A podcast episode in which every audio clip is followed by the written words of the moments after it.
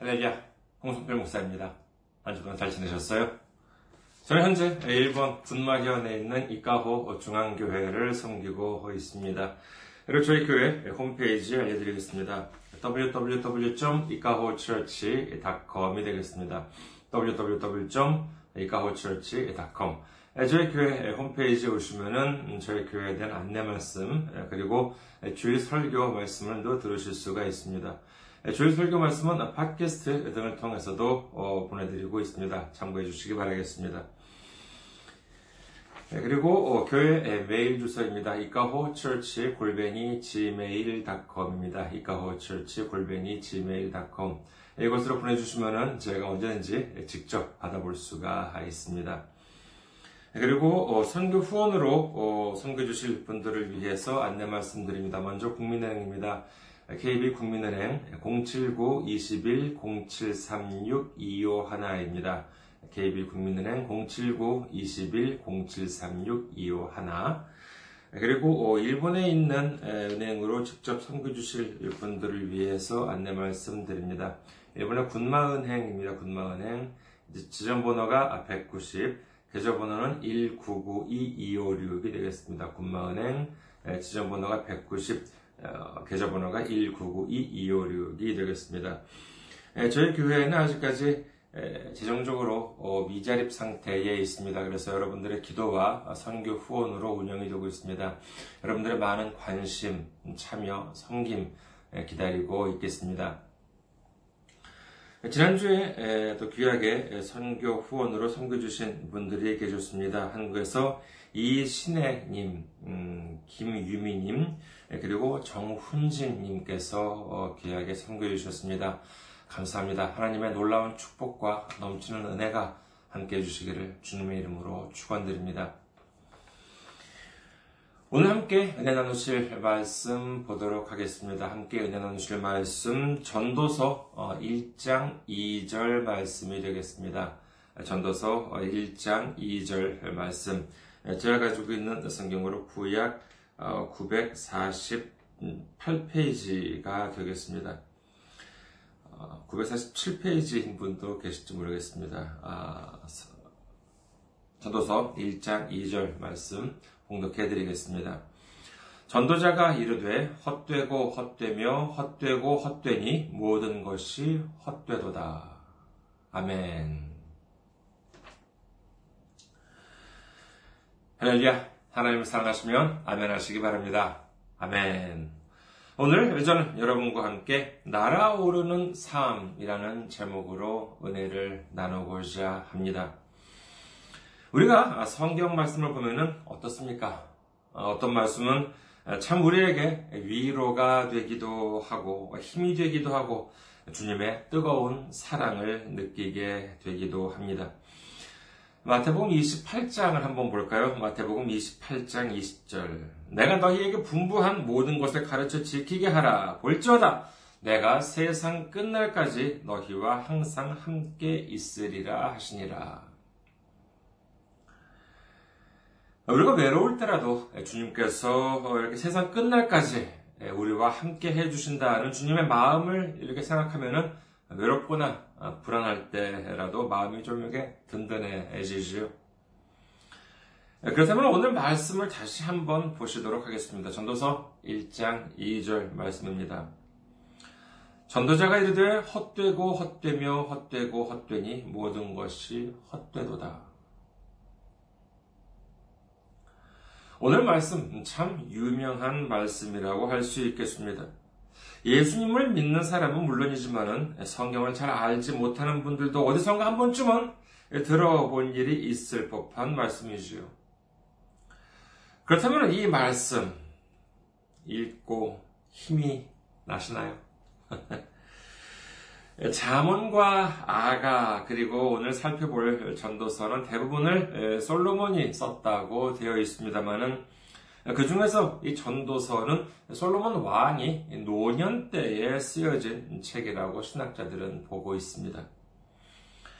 그래서 그런지 이 전도서를 보면은 힘이 팍팍 난다기보다는 좀 힘이 이렇게 좀 이렇게 빠지게 되는 구절들이 눈에 띄는 것 같습니다. 힘이 빠지는 구절은 뭐 여기만이 아니지요. 아, 인생을 가리켜서 바람을 잡는 것 같다라고 하는 말씀이 반복해서 나옵니다.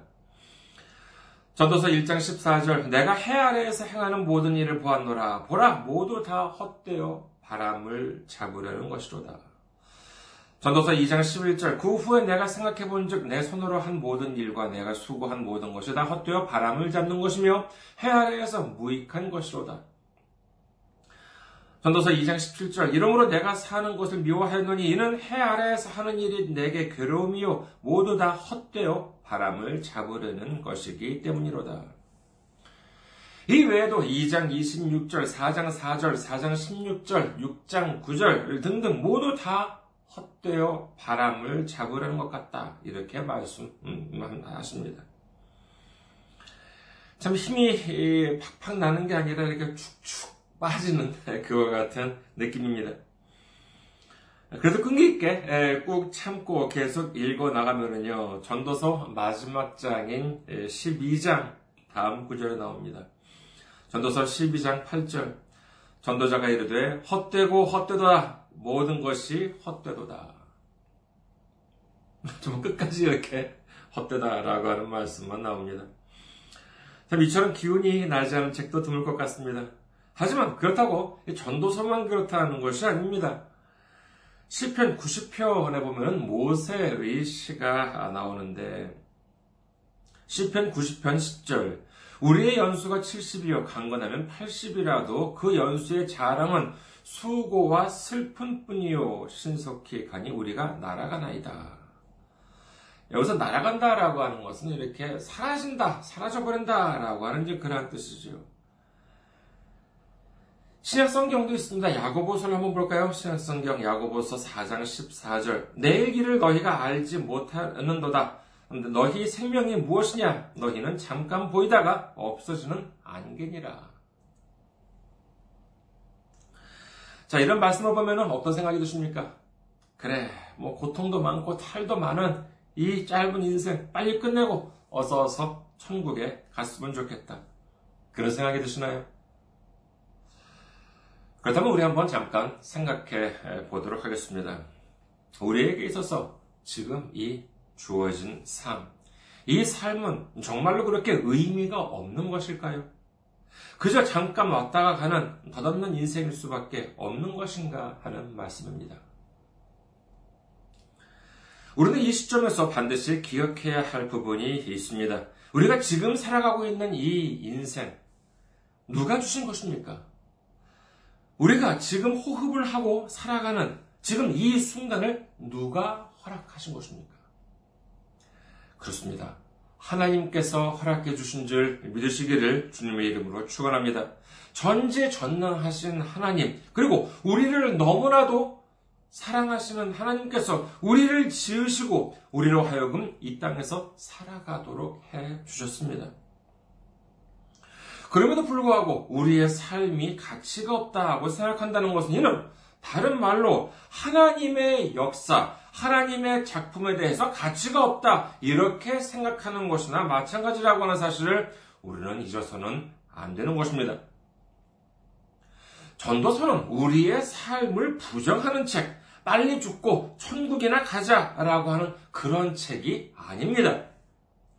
전도서 9장 4절, 모든 사자들 중에 들어있는 자에게는 누가, 누구나 소망이 있으면 산 개가 죽은 사자보다 낫기 때문이라 라고 기록하고 있다는 사실 또한 우리는 기억해야 하겠습니다. 우리가 오늘 이 순간, 이 땅에서 살아가고 있다라고 하는 사실은 괴로워해야 하거나 아니면 힘들어해야 할 일이 아니라 기쁘고 감사해야 하는 줄 믿으시기를 주님의 이름으로 축원합니다. 제가 이렇게 말씀을 드려도 별로 기쁘고 감사하다는 생각이 들지 않으십니까? 그렇다면 이렇게 한번 생각해 보시기 바랍니다. 지금까지 이 땅에서 수많은 사람들이 태어나고 또한 수많은 사람들이 죽어갔지요. 그 중에는 돈이 많은 사람들도 있었고 막강한 권력을 가진 사람들도 있었습니다. 그 사람들은 죽기 싫었겠지요. 얼마나 하루하루를 더 살고 싶었겠습니까? 자신이 가진 그 많은 돈과 그 막강한 권력을 이용할 수 있다면 이용을 해서라도 하루 1분 1초를 더 살아보려고 애썼을지도 모릅니다. 하지만 그럼에도 불구하고 많은 사람들이 오늘 지금 이 시간 함께 하지 못하고 세상을 떠나고 말았습니다. 아이고, 뭐 돈이 많고, 권력이 많고, 뭐 팔자 좋은 사람들이야 뭐 오래 살고 싶었겠지만은, 가진 것도 없고, 힘도 없는 우리한테 뭐 그냥 하루하루가 괴롭고 고생이야. 제가 이런 말씀을 들으면 또 어떤 분 또 그러실지도 모르겠습니다. 그렇다면 또 이 질문 어떻습니까? 우리 삶이 정말로 힘들고 괴롭고 고통일 뿐이라면 예수님께서는 왜 이 땅에 오셨을까 하는 것입니다.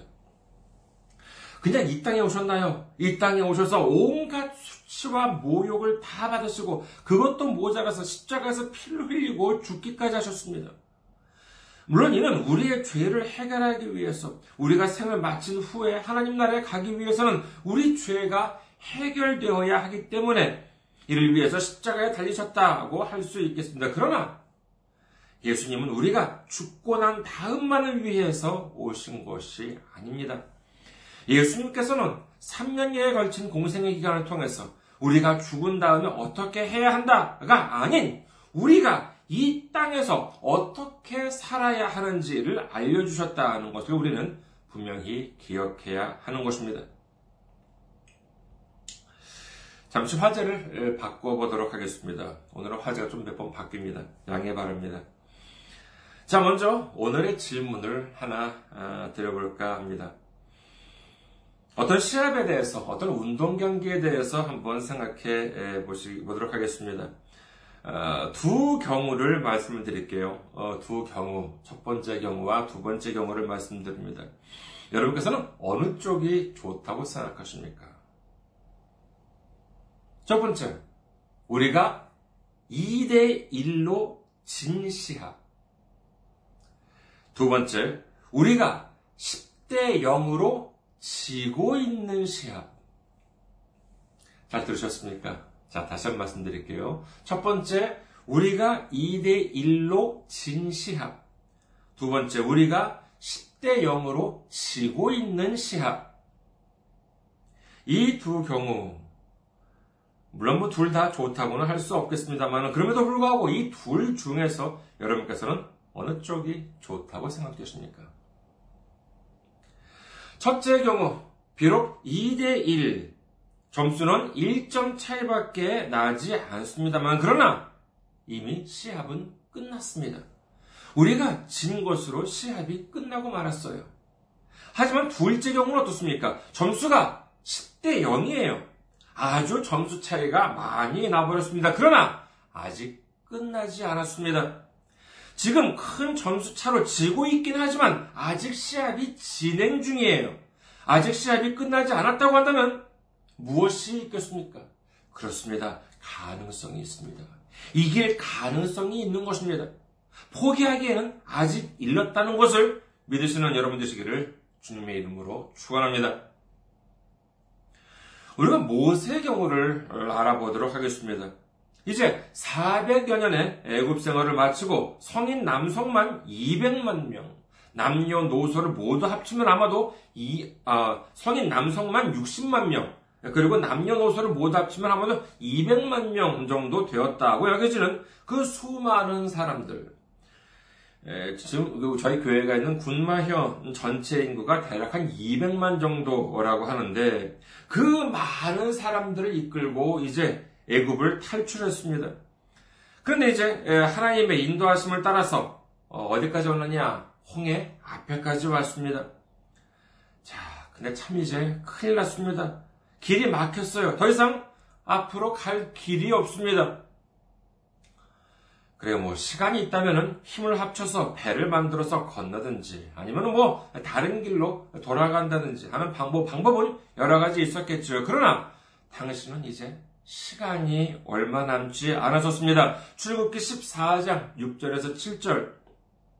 바로가 곧 그의 병거를 갖추고 그의 백성을 데리고 갈새 선발된 병거 600대와 애굽의 모든 음, 병거를 동원하니 지휘관들이 다 거느렸더라. 애굽왕 바로가 애굽 군대 그것도 특별히 선발한 마차 부대와 모든 군대를 이끌고서 이스라엘 민족을 죽이기 위해서 추격해오고 있습니다. 당시 최강 선진국이었던 애굽의 군대와 그 다음에 몇백 년 동안 종살이를 해온 이들 태어나서부터 그들은 종이었습니다. 근데 그들을 과 비교한다면은 이는 뭐 숫자는 뭐 의미가 없지요. 아무리 이스라엘 민족이 200만이 아니라 2천만이었다 하더라도 한쪽은 정말 첨단 무기로 무장한 군대였었고 다른 한쪽은 완전히 무장해제된 사람들 태어나서부터 종으로밖에 사는 것밖에 몰랐던 그와 같은 정말 전쟁도 모르고 훈련도 안 된 사람들입니다. 이는 앞서 본 시합으로 생각해 본다면은 이런 뭐 점수 차이가 10대 0이 아니라 100대 0, 아니 뭐 1000대 0으로 지고 있는 상황입니다. 여기서 더, 여기에 덧붙이자면은 애국 군대가 추격해 올 때까지의 시간은 이제 얼마 남지도 않은 그와 같은 촉박한 경기 시간이라고 할 수 있겠습니다. 이길 확률이요? 1%나 됐겠습니까? 이는 누가 보더라도 0%입니다. 뭐 생각해 볼 필요도 없어요. 상대 자체가 안 되는 것이지요. 이때 모세의 심정을 생각해 보면은 참 아찔합니다. 우리 조금 다른 이야기를 한번 해볼까 합니다. 내가 미국이나 유럽에 한번 가고 싶어요. 그래서 하나님께 기도를 드리려고 했습니다. 그런데 어떻게 기도를 할까 고민을 했습니다. 근데 마침 성경을 찾아보니까는요, 아주 좋은 구절이 나왔습니다. 시편 55편 6절에서 7절. 나는 말하기를 만일 내게 비둘기같이 날개가 있다면 날아가서 편히 쉬리로다. 내가 멀리 날아가서 광야에 머무르리로다. 아, 참 멋진 음, 기도문 아니겠습니까? 그래서 기도를 했습니다. 하나님, 내가 미국이나 유럽에 가고 싶습니다. 비둘기 같이 날개가 있다면 제가 원하는 곳 어디든지 날아갈 수 있습니다. 주님, 저에게 날개를 주십시오. 근데 주님이 응답해 주셨습니다. 날개를 주신 것이 아니라 쇳덩어리를 주셨어요. 그것도 어마어마하게 크고 무거운 쇳덩어리를 주셨다고 생각해 보십시오. 그렇다면 기분이 어떻겠습니까? 쇳덩어리로 미국에 갈 수 있습니까? 유럽에 갈 수 있겠습니까? 하늘을 날 수 있게 날개를 달라고 했더니 그런 크고 무거운 쇳덩어리를 주셨다면 하나님을 원망할 수도 있었을 것입니다. 쇳덩어리로 하늘을 날 수 있나요? 아니에요. 없습니다. 쇳덩어리는 무슨 지갑에 들어있는 요만한 동전 하나도 하늘로 던지면 금방 떨어지고 맙니다. 그런데 어떻게 쇳덩어리로 하늘을 날 수 있겠습니까? 한번 생각해 보시기 바랍니다. 쇳덩어리가 하늘을 날 수 없는 이유. 많이 배운 사람과 적게 배운 사람. 누가 더 많이 이유를 들 수 있겠습니까? 예. 많이 배운 사람이 훨씬 더 많은 이유, 쇳덩어리가 하늘을 날 수 없다라고 하는 많은 이유를 댈 수 있을 것입니다.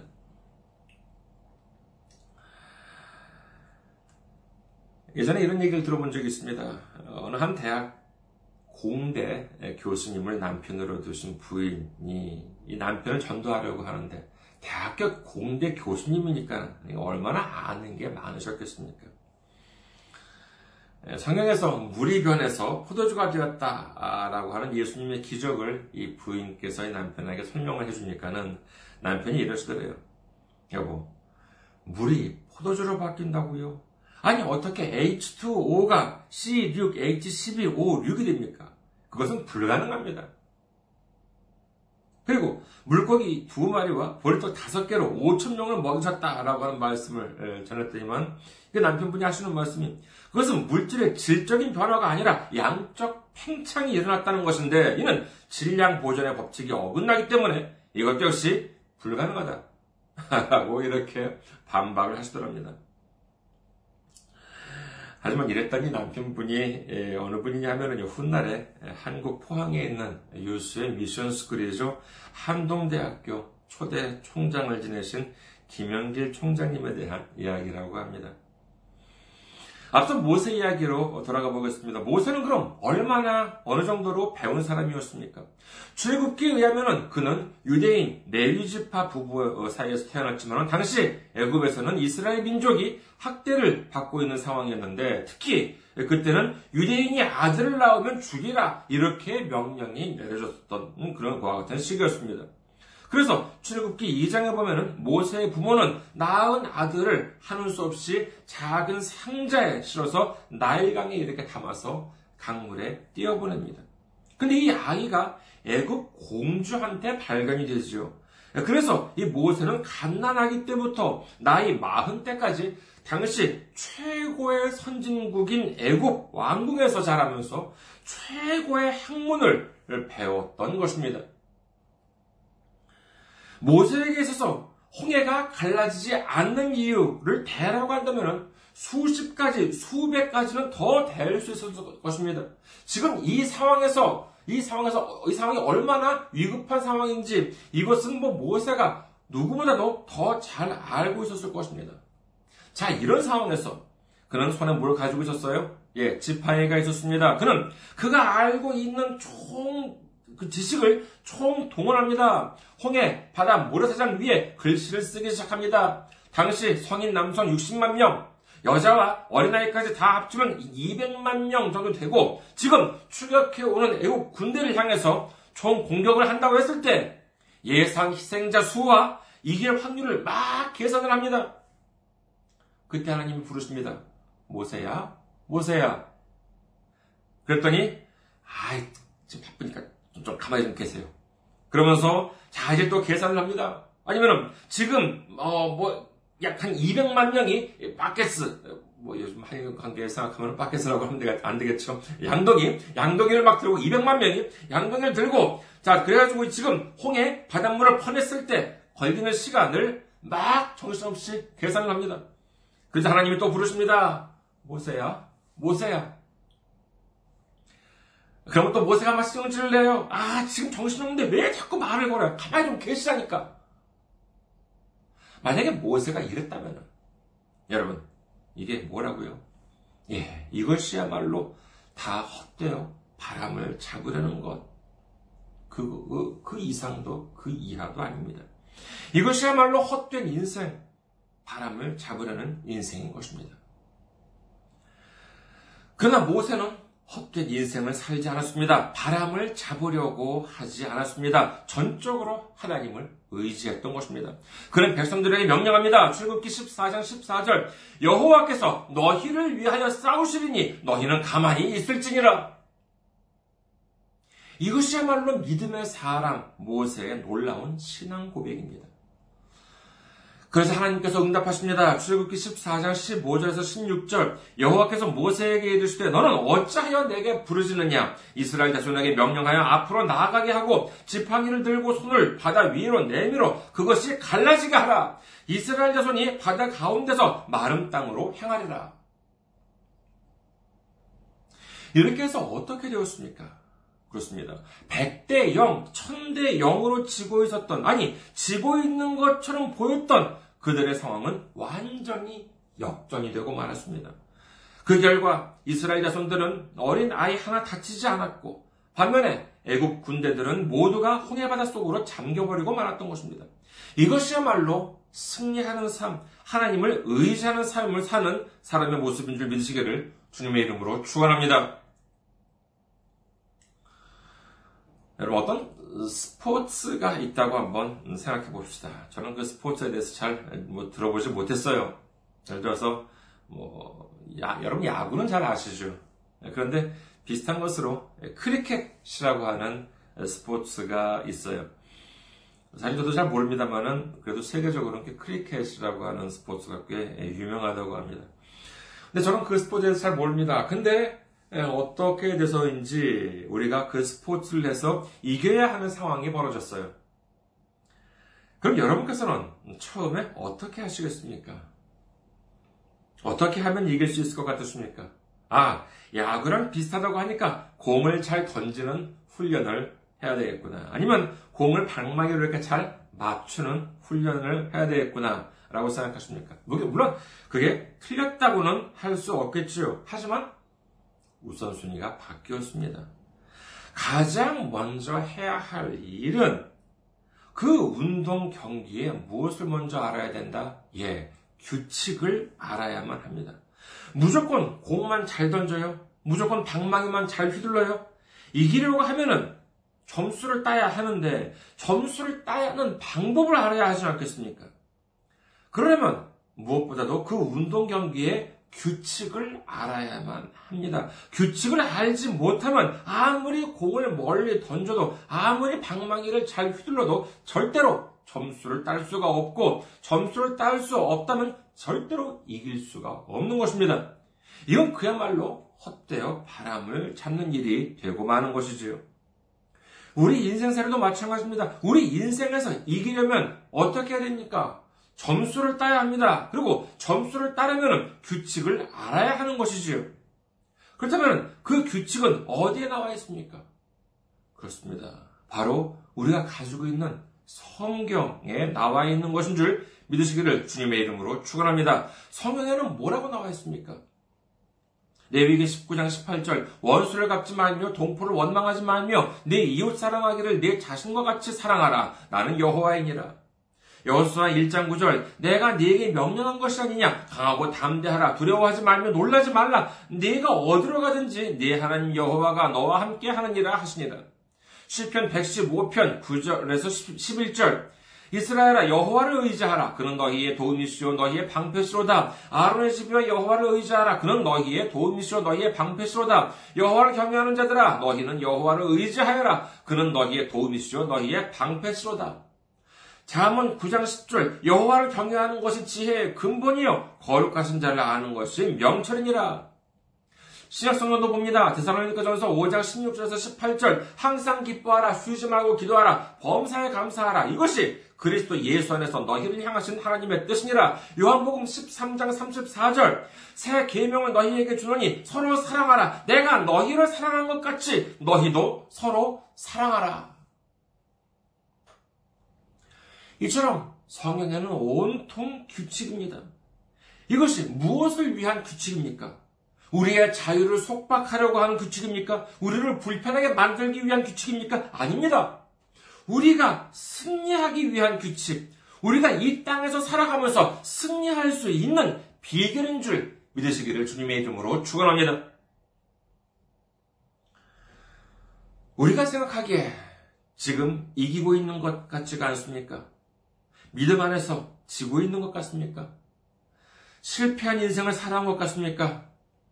헛되고 공허하고 바람을 잡는 것만 같은 인생을 보내고 있는 것 같으십니까?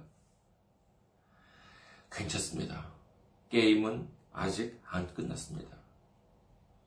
날개를 달라고 했는데 쇳덩어리를 주셨다고 원망하시겠습니까? 하나님께 감사할 때 그 쇳덩어리는 거대한 비행기로 변하게 되는 줄 믿으시기를 주님의 이름으로 축원합니다. 우리가 주님께 감사하고 주님을 찬양할 때 주님께서 우리에게 알려주신 규칙, 주님께서 우리에게 알려주신 비결인 성경 말씀대로 주님을 의지하고 주님께 감사하고 주님을 찬양하며 살아갈 때 우리는 그 비행기 1등석에 앉게 됩니다. 그러면 이제 주정석에 누가 앉습니까? 그렇습니다. 우리의 구주 되신 예수님께서 앉으십니다. 예수님께서 이제 엔진을 거십니다. 그리고 힘차게 활주로를 달리고는 저 하늘 높이 날아오게, 날아오르게 되는 것입니다. 주님을 믿고 의지할 때 물이 포도주가 되는 줄 믿으시기를 주님의 이름으로 축원합니다. 주님을 믿고 의지할 때 홍해가 갈라지는 줄 믿으시기를 주님의 이름으로 축원합니다. 주님을 믿고 의지할 때 힘차게 활주로를 달려서 저 하늘 높이 날아오르게 되는 줄 믿으시기를 주님의 이름으로 축원합니다. 시편 103편 3절에서 5절 그가 내 모든 죄악을 사하시며 내 모든 병을 고치시며 내 생명을 파멸해서 속량하시고 인자와 군을로 관을 씌우시며 좋은 것으로 내 소원을 만족하게 하사 내 청춘을 독수리같이 새롭게 하시는도다. 베드로전서 5장 6절 그러므로 하나님의 능하신 손 아래에서 겸손하라 때가 되면 너희를 높이시리라. 이제 우리 모두 하나님께서 주신 남은 귀한 우리의 인생 속에서 주님을 믿고 의지할 때, 주님께서 주신 이 성경 말씀대로 살아갈 때, 더 이상 헛되고 바람을 잡는 삶이 아니라 주님 안에서 놀라운 기쁨과 축복으로 가득 찬 삶, 넘치는 은혜로 가득 찬 삶, 이기고 또 이기는 승리하는 삶, 독수리처럼 저와 한 높이 날아오르는 삶, 하나님께서 높이 들어 올리시는 삶을 살아가는 우리 모두가 되시기를 주님의 이름으로 축원합니다. 감사합니다. 항상 승리하시고 건강한 모습으로 다음 주에 뵙겠습니다.